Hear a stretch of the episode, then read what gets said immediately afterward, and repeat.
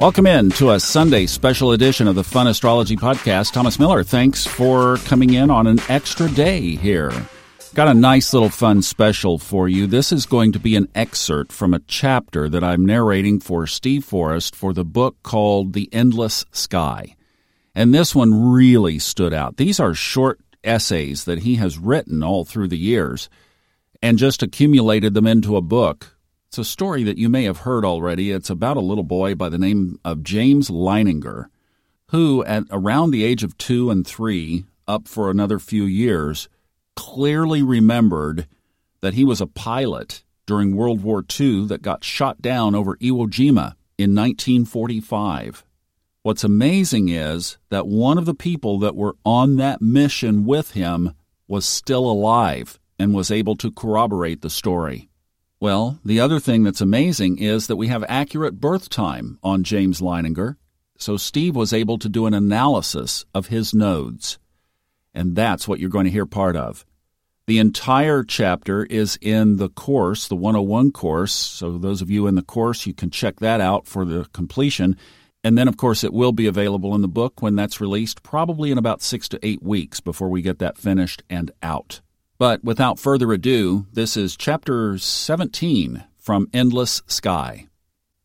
Chapter 17 from the newsletter September 2021. Reincarnation, so central to evolutionary astrology, is admittedly difficult to prove. In writing the following essay about the eminently verifiable past life memories of young James Leininger, I had two agendas. The first was simply to recount a knock your socks off anecdotal argument for believing that human beings evolve from lifetime to lifetime. The second was to rigorously demonstrate evolutionary astrology's formal procedures of nodal analysis, and to give them a chance to show their mettle in the rare situation where we actually know someone's past life story enabling us to compare the two perspectives. A case study in reincarnation. Past lives are a slippery subject. An unscrupulous astrologer could tell you that you were once Christopher Columbus's red-headed Scorpio girlfriend. And what can you say?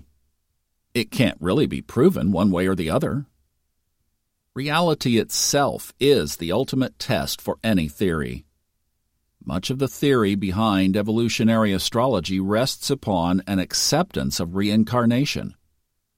But how can we actually test any of it, let alone prove it? Our critics often make that exact argument, and it is difficult to refute. Probably the best response we can put forth rests in the words of the Tibetan saint Padma Sambhava, who once simply said, if you want to know your past lives, consider your present circumstances. The evidence of your prior lifetimes is, in other words, visible in your present life. The stories we tell, based on our analysis of the Moon's south node and the planets connected with it, echo in our daily lives today. That is really the heart of the matter and our best response to our critics but it doesn't even get close to really proving the idea of reincarnation. And that circles us back around to our initial dilemma. Our whole system rests on something that people have to take on faith. Or not. Compelling objective evidence for the reality of prior lifetimes is actually fairly abundant. As I mentioned in the previous essay, I covered a lot of that ground in an early chapter of my book, Yesterday's Sky Astrology and Reincarnation. But that is not what this newsletter is about. It is about what is perhaps the most convincing evidence for reincarnation to emerge in a generation. In June 2009, a bombshell book was published Soul Survivor S O U L, Soul Survivor. The Reincarnation of a World War II Fighter Pilot by Andrea and Bruce Leininger. From his earliest days, their son James was obsessed with aviation. But at the age of two, he began having terrible nightmares about being caught inside a burning, crashing airplane. Tellingly, his knowledge of World War II fighter planes was eerily specific. For example, he knew that a type of fighter plane called the Corsair tended to get flat tires. For another, at the age of three, his mother bought him a toy plane, and she pointed to something that appeared to be a bomb attached to its underbelly. She tells us that James immediately corrected her, informing her that was actually a drop tank, an extra tank of fuel that could be used, then dumped in midair, and was not a bomb at all. I'd never heard of a drop tank, she said. I didn't know what a drop tank was. Remember, when this conversation happened, James was only three years old. As the wheels turned, young James brought forth more and more information, culminating in him naming the ship from which he had taken off. He called it the Natoma. He also recalled the name of his best friend aboard that ship, Jack Larson. Both of these highly specific facts were verified. Jack Larson turned out to be real. He was old, but still alive and well and living in Arkansas. And he had flown from the Natoma Bay, which was a small aircraft carrier serving near Iwo Jima in World War II. Young James had told his father that he had been shot down in the fierce battle for that same island. There's more. According to a January 2006 story posted by ABC News, through some research, James' dad, Bruce Leininger, learned that only one pilot from the Natoma Bay had actually been killed in the battle for Iwo Jima. His name was James M. Houston, Jr. Further research revealed that Ralph Clarbour, a rear gunner on a U.S. airplane that also flew off the Natoma Bay, said his own plane was right next to the one flown by James M. Houston, Jr. during a raid near Iwo Jima on March 3, 1945. He added that, quoting, he saw Houston's plane struck by anti aircraft fire. I would say that he was hit head on, right in the middle of the engine. This, of course, echoed young James' nightmarish memory of going down in a burning airplane. I've only scratched the surface of James Leininger's story here. If you'd like to learn more, go ahead and read Soul Survivor. Leslie Kean's fascinating 2017 book, Surviving Death, also covers the tale with a journalist's eye. If you prefer video, there's a 2021 six part docuseries, also called Surviving Death, based on her book. It contains compelling footage of the Leiningers speaking for themselves, as well as a lot of other mind boggling material. Proof of reincarnation? Stories such as James Leininger's are as close as we are likely to ever get to winning that grand prize. Disbelievers like to dismiss such tales with words like coincidence, or worse, hoax. In this case, coincidence obviously strains credulity. Hoax is always possible. But see that chapter in yesterday's Sky if you'd like a source for another 1,700 similarly documented cases. I was delighted to find A rated birth data for James Leininger in AstroDataBank. For those of you who are new to evolutionary astrology, let me provide a quick summary of our technique for scrying the outlines of a past life story from a present day birth chart, or at least for getting to the karmic essence of it. I want to emphasize that these are stable, standard, analytic techniques which I've taught to thousands of people, written about extensively, and used for many years with my private clients. I'm not in any way adjusting the methodology to make it better fit Leininger's story. So let's put the techniques to the test. The process starts by discerning who the person was in the prior lifetime. There are three steps to accomplishing that. Look to the lunar south node in terms of its sign and house. See if any planets are conjunct the south node. Look at the sign and house position of the planetary rulers of the south node and any planets conjunct them. Next, we discern the circumstances the person faced by adding two more steps to the analysis. What aspects, other than the conjunction, are formed by the south node? And what aspects, other than the conjunction, are formed by the south node's ruler or rulers?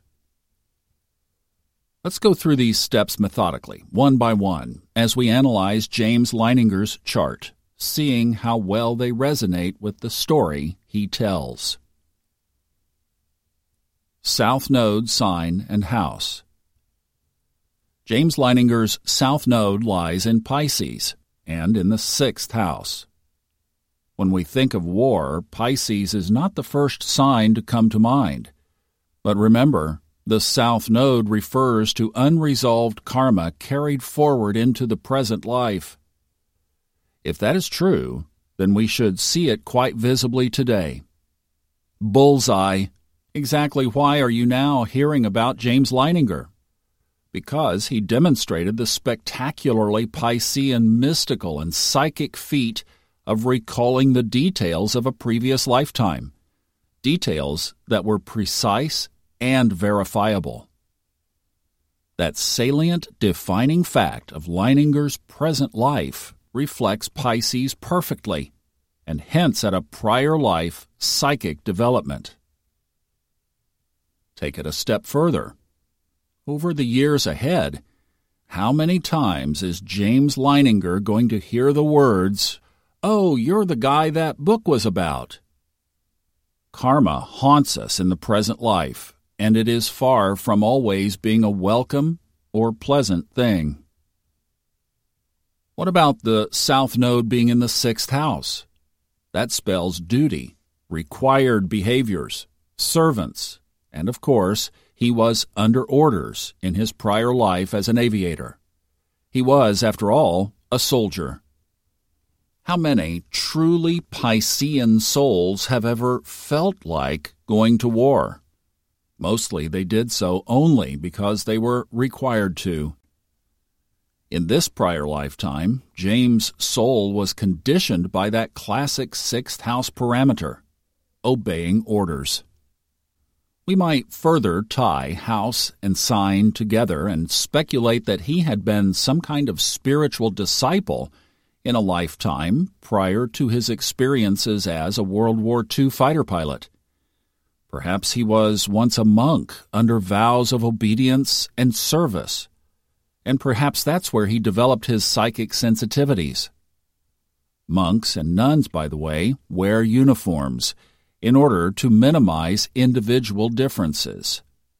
So do soldiers. Planets conjunct the South Node. In James Leininger's chart, we see two such planets, Jupiter and Venus, with the South Node squeezed in between them. At a deep level, we are again seeing evidence of a person with a benign, loving nature. Do we have a problem here? Initially, we are quick to recognize that so far none of this seems to have the slightest connection with James Leininger's horrific past life memories. But remember where we are in our procedural outline. We are still looking at his nature rather than at his circumstances. How many benign, loving humans have been caught up in war against their wills and their natures simply because they were under orders? Is that the story we are seeing emerge? So far, though, we've still not encountered any evidence of Japanese anti aircraft fire. Listen on for that. We will soon get there. Jupiter and Venus, in conjunction with the South Node, can be read in a more superficial way, too, and still tells us something that might be useful to know.